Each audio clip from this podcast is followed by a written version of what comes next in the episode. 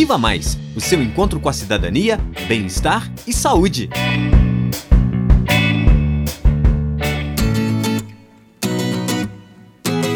Oi, gente, eu sou Indianara, tenho 28 anos e sou estudante de medicina aqui do quinto período da UFOP. Nesse episódio, nós vamos retomar um assunto que já foi trabalhado aqui no Viva Mais, mas a cada dia ele se torna mais relevante, que é a saúde mental dos jovens. Olá, eu sou a Duda, tenho 23 anos e estou no nono período de medicina da UFOP.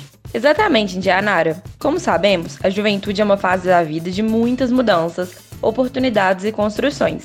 Essas por si só já causam muitas emoções no indivíduo, que podem levar a manifestações, tais como a ansiedade e a depressão. Verdade, Duda. E para passar por esses desafios, é muito importante estar com a saúde mental em dia. Infelizmente, essa não é a realidade segundo a Unicef, o Fundo das Nações Unidas para a Infância. Segundo esse dado, uma a cada sete pessoas entre 10 e 19 anos possui algum transtorno mental diagnosticado. Nossa! Não podemos deixar também de pontuar o quanto a pandemia do Covid-19 trouxe muitos danos ao bem-estar mental da juventude. O cenário de isolamento desencadeado pela pandemia fez com que jovens e adolescentes tivessem sua rotina rompida, relações sociais distanciadas, aprendizado escolar prejudicado, a prática de esportes interrompida. Exatamente, Duda. Além dos sentimentos em relação à própria pandemia, não é? O medo de perder um ente querido, a preocupação com o Covid, a instabilidade financeira, o luto. E mesmo atualmente, apesar da vida estar de volta e ao normal, a saúde mental do jovem está longe do normal. Um estudo Jovens e a Pandemia e Agora, edição 2022, realizado pela Unicef em conjunto com a Unesco, relatou que 6 a cada 10 jovens no Brasil ainda se sentem ansiosos, além de muitos relatarem se sentir extremamente cansados e desestimulados. Os dados trazidos aqui mostram quanto é importante discutir e explorar esse assunto em ambientes seguros e que deem voz ativa aos jovens, para falarem dos seus sentimentos, medos e expectativas de forma livre e sem julgamentos. E por isso, o episódio de hoje está ainda mais especial, porque ele é uma parceria com o projeto de extensão Diálogos em Saúde, da Escola de Medicina da UFOP, com a Escola Polivalente de Ouro Preto. O pessoal do projeto Diálogos em Saúde realiza oficinas com os jovens do ensino médio da Escola Polivalente sobre diversos temas. E a discussão sobre saúde mental rendeu muitos questionamentos super interessantes dos alunos. E assim, conseguimos hoje dar voz às perguntas dos jovens alunos sobre as dúvidas com relação à saúde mental, aqui neste episódio. E para começar nossa conversa, vamos chamar a doutora Vivian, que é psiquiatra e professora da Escola de Medicina. Olá, ouvintes da Rádio FOP. Meu nome é Vivian, eu sou psiquiatra e professora da Escola de Medicina da UFOP. E é um prazer estar aqui hoje respondendo né, as perguntas sobre saúde mental dos alunos do ensino médio da Escola Polivalente. Olá, Vivian. Dentre as questões levantadas pelos jovens da escola, selecionamos algumas para o nosso podcast. A primeira foi: como conseguir ter facilidade para desabafar, conversar sobre meus sentimentos e dilemas? Sinto que estou guardando tantos pensamentos para mim que as sensações estão ficando físicas. Sinto dores de cabeça e tonturas frequentes. Essa primeira pergunta é muito interessante porque uma das maneiras comuns de manifestação do sofrimento psíquico é por meio de sintomas corporais, né? Por exemplo, todo mundo já viveu isso quando no dia anterior a uma prova importante ou a um encontro amoroso para o qual você está muito, né, com uma expectativa muito grande. E aí às vezes no dia anterior, né, desses eventos, você tem uma dor de barriga ou uma dor de cabeça. Isso é uma coisa muito comum que pode acontecer da gente trazer os nossos dilemas, como você diz, as nossas questões emocionais para o corpo. Agora, quanto mais a gente consegue elaborar essas emoções e esses sentimentos por meio do pensamento e da fala, mais a gente consegue dissipar. É interessante que na sua pergunta você até já traz um pouco a resposta, né? Mas então, como desabafar?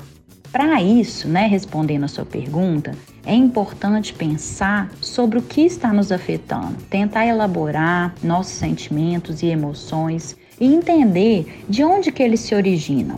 Agora, então, como você disse, desabafar é importante, mas é importante também ser com alguém da nossa confiança, né? Que a gente possa confiar que vai lidar com o que a gente está trazendo, né? De uma maneira responsável. Com certeza, professora Vivian. É muito importante destacar a relação entre saúde mental e saúde física, e que os sintomas corporais podem ser manifestações comuns do sofrimento psíquico. Devemos aprender a elaborar e compreender nossos sentimentos e emoções para saber lidar com eles, conversando com alguém de confiança para que nos sintamos acolhidos. Outra questão levantada pelos alunos do Polivalente foi: como posso evitar de me importar muito com o julgamento e opinião das pessoas? Ou até mesmo lidar com a falta de apoio ou de confiança dos pais e familiares. Lidar com o julgamento do outro é uma grande questão, né, para todos nós. Mas assim, nós precisamos pensar que quando o outro fala, ele fala do ponto de vista dele, né, com as opiniões dele, com os interesses dele. Não necessariamente ele sabe o que é melhor para você ou o que é melhor em geral. Porque se a gente pensar, na verdade, na verdade, não existe o que é melhor para todo mundo, né? Um comportamento que seja o certo para todas as pessoas, né? Então, nesse sentido, né, uma forma de ser vai ser adequada para aquela pessoa, naquela circunstância, né? Naquele momento da vida dela.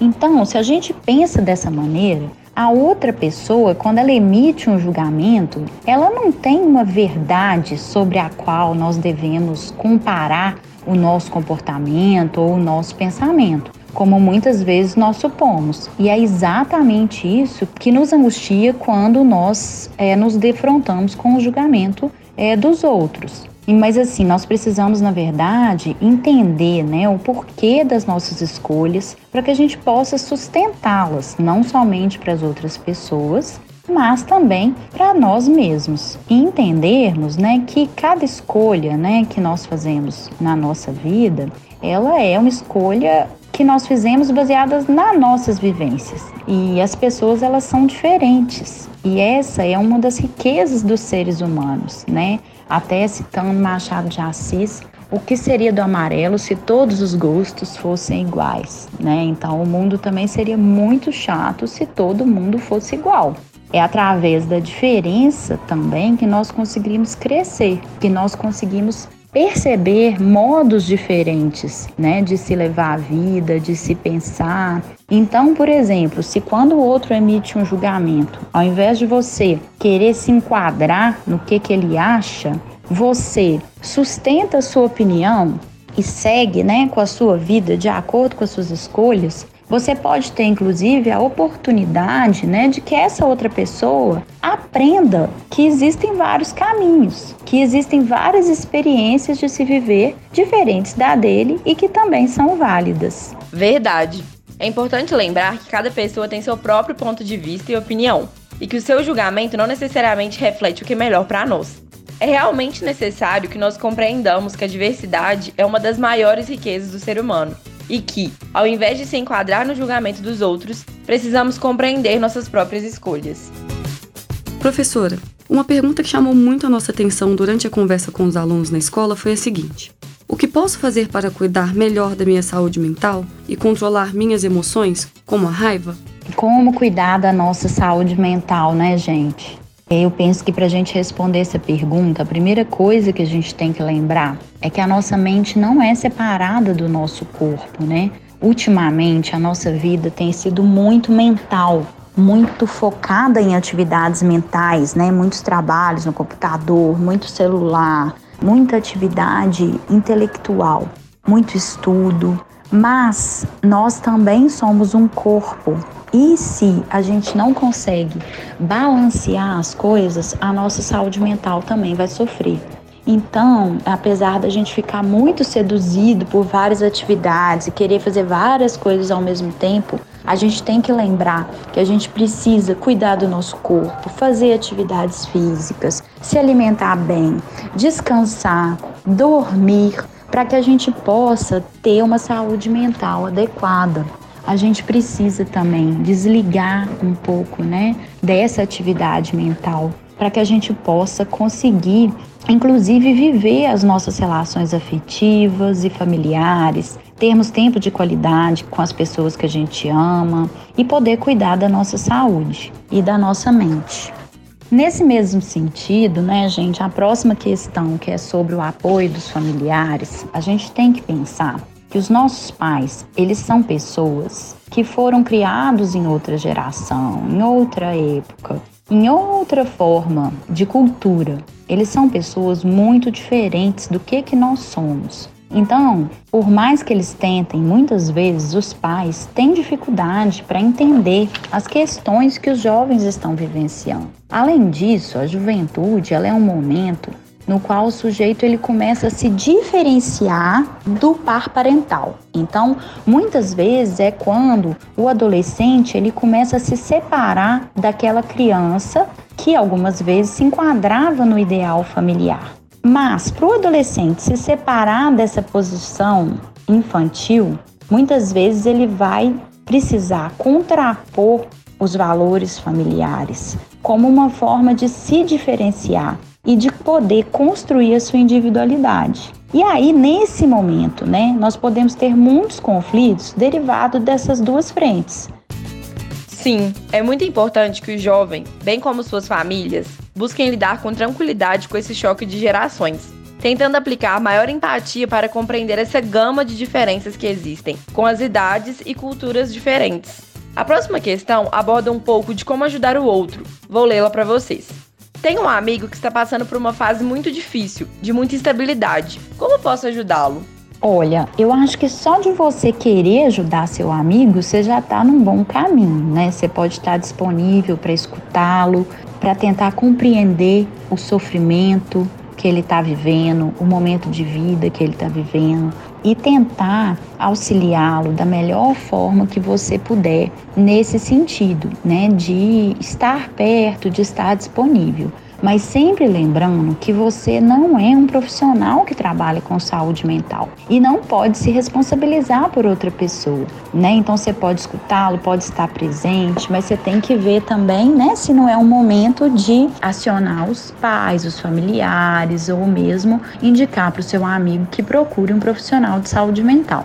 É com certeza imprescindível estar sempre disponível para tentar ouvir e compreender o sofrimento dos nossos amigos mas sem nos responsabilizar pela sua saúde mental e apoiá-lo também caso ele precise de ajuda de algum profissional da saúde. Enfrentar a situação junto com alguém de confiança é sempre muito melhor. Professora, agora farei a última pergunta trazida pelos alunos do Colégio Polivalente. Venho sentindo um vazio que vai e volta. Fico mal e estou dormindo muito mais do que o normal. O que isso pode significar? Como posso lidar melhor com isso? Essa pergunta sobre a sensação de vazio, ela é muito atual. Claro que cada caso é um caso e que cada um vai ter que entender da mesma forma que nós falamos para a primeira pergunta, em relação aos sintomas corporais, do sintoma psíquico, o que está causando essa sensação? Mas eu vou tomar emprestado aqui um raciocínio da psicanalista Maria Rita Kell para falar um pouco do tanto que essa sensação está comum hoje em dia e o que que poderia estar ocasionando isso. Essa psicanalista, então, no livro O Tempo e o Cão, que eu indico para quem quiser é, aprofundar sobre o tema, ela vai trazer como uma das causas desse aumento dessa sensação de vazio, de angústia na atualidade, a questão da aceleração na qual a nossa sociedade vive. Então, aceleração do trabalho, aceleração das informações, aceleração do encontro, aceleração com a qual a gente tem que responder o WhatsApp, né? A aceleração do tempo que a gente tem disponível para absorver a temática de uma disciplina na escola. Essa aceleração, né, segundo esse raciocínio, ela faria com que nós estejamos o tempo todo reagindo sobre as situações de uma maneira quase imediata, quase como se se recebesse informação e já tivesse que dar uma resposta. E aí ela vai citar um exemplo, fazer uma, uma simplificação, né? É, do que, que é o psiquismo para psicanálise. Então, eu vou falar aqui bem brevemente, né? Então, é, para Freud, o bebê ele não tem uma vivência psíquica logo no início, né? Porque como que Freud concebe isso? O bebê, ele teria, né, vamos dizer, nos primeiros dias, né, um desconforto, um incômodo corporal, que a reação que ele consegue fazer para aquilo é um grito, um choro. Então, naquele momento, aquilo não tem o sentido de chamar pela mãe, é um grito, um choro, uma resposta orgânica àquele desconforto que vai trazer a mãe, o seio e o leite, né, ou uma mamadeira, o que for. Isso colocaria para aquele bebê uma marca assim do que que aquele choro significou para ele. Então, da próxima vez que ele sentir esse desconforto e tivesse nova reação orgânica do choro, esse tempo do que ele chorou até a mãe chegar, que o Freud chama de tempo de espera da satisfação, faria com que o bebê ele começasse a criar representantes ideativos do que que poderia suprir essa falta que ele está sentindo. Então, nesse momento é a fome, ele vai suprir essa falta com o seio e com a mãe. Então, para Freud, ele vai começar a imaginar né, a mãe vindo até que esse choro tome uma conotação de chamado pela mãe. Esse intervalo temporal é o intervalo que a gente precisa para criar maneiras de lidar com os nossos desconfortos. Então, nesse sentido, essa vivência subjetiva do tempo que muitas vezes hoje nós não estamos tendo por essa aceleração que eu citei, ela pode fazer com que a gente se sinta mais vazio, por mais paradoxal que isso seja. Se você está preenchendo o tempo todo o seu tempo, você fica com menos capacidade de criar, de experienciar as suas vivências. Então, falei de uma forma bem resumida, né? Indico o livro, né? O Tempo e o Cão, da Maria Rita Kel, para quem quiser aprofundar esse tema. Lembrando também que esse é um sintoma que pode acontecer né, em alguns quadros né, de sofrimento mental mais graves, então, se for o caso, né, também para procurar uma ajuda especializada. Então, até breve, muito obrigada pela oportunidade, foi um prazer estar aqui com vocês. Muito interessante a referência trazida por você, Vivian. Eu mesma ainda não conhecia a psicanalista Maria Rita, mas achei muito interessante o modo como ela descreve esse processo tão contemporâneo e importante. É realmente muito importante que estejamos atentos à nossa saúde física e mental. Como o nosso podcast hoje, salientamos o quanto elas estão ligadas. Muito obrigada pela belíssima contribuição, doutora Vivian.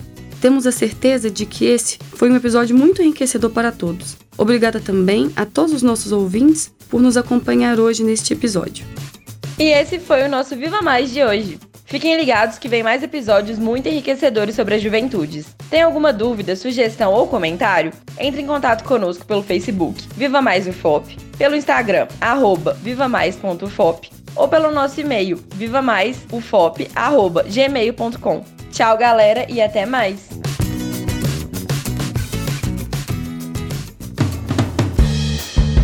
Viva Mais, o seu encontro com a saúde, bem-estar e cidadania. Coordenação de pesquisa, professora Heloísa Lima. Assistente de coordenação, professor Gustavo Meireles Ribeiro. Equipe Viva Mais, Indianara da Silva Rosa, Maria Eduarda Canesso, Ruth Perdigão, Isadora Pimenta e Fábio Felipe da Silva. Produção, Rádio FOP FM e Fundação de Educação, Artes e Cultura, Fundac. Apoio, Escola de Medicina. Realização, Universidade Federal de Ouro Preto.